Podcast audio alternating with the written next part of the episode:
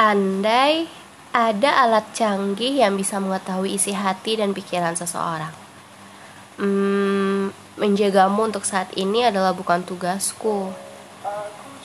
Sebab kamu bukan hakku. Namun, untuk menjaga hatiku agar tetap untukmu, itu adalah tugasku. Dan seutuhnya, itu adalah hakku. Boleh kan? Oh iya, aku sampai lupanya apa kalian. Selamat malam teman-teman. Bagaimana kabarnya? Gak kerasa ya sudah masuk bulan ketiga di tahun 2020. Dan bagaimana dengan bulan lalu?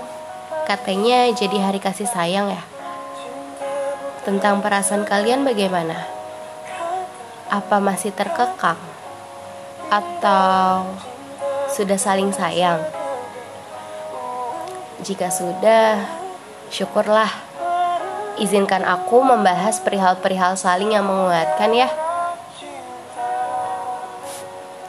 Hari itu, selama aku mengenal kamu yang selalu membuatku menjadi lebih positif dalam menjalani hari-hari, mengenal kamu selalu mengajarkanku bahwa untuk bisa mendapatkan seseorang sepertimu, aku harus bisa memantaskan diriku terlebih dahulu bukan hanya mengandalkan kata beruntung.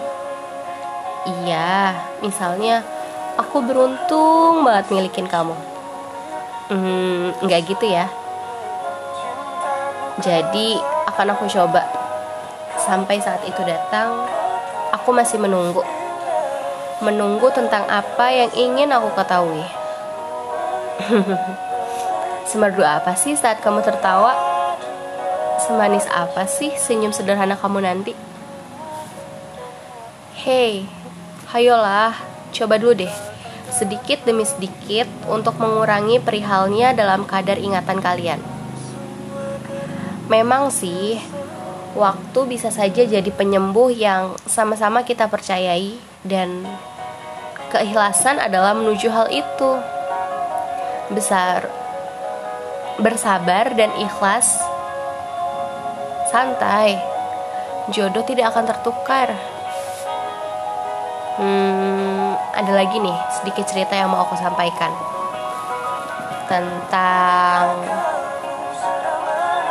kamu yang pertama kali aku lihat. Kamu berdiri di sudut tak beruang, merangkul tawa dengan sahabatmu. Saat itu, aku seperti terhipnotis. Aku terus melihatmu dan tiba-tiba kamu menghilang. Memang sih, saat itu sedang ramai sekali. Tapi aku tetap melihatmu sebagai sendiri dalam pandangku. Kamu sih pandai mengambil hati, terlebih lagi pada hati yang tidak mudah diambil.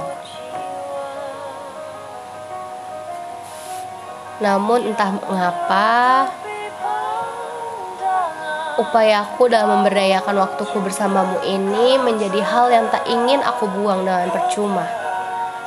Dan sampai juga di kalimat ini. Aku takut. Aku takut jika tidak bisa bertemu denganmu lagi. Menurut kalian, apa sebaiknya aku beranikan rasa beraniku untuk mengenalnya tanpa harus secara khusus ya? Misalnya dengan mengetahui namanya. Hingga akhirnya nanti kamu akan jadi kenangan terindah. Kenangan atas apa saja yang ingin aku lihat untuk kali pertama.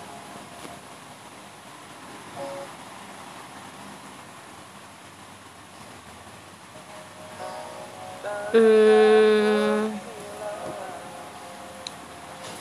Jika kamu tidak keberatan, aku hanya ingin seperti itu.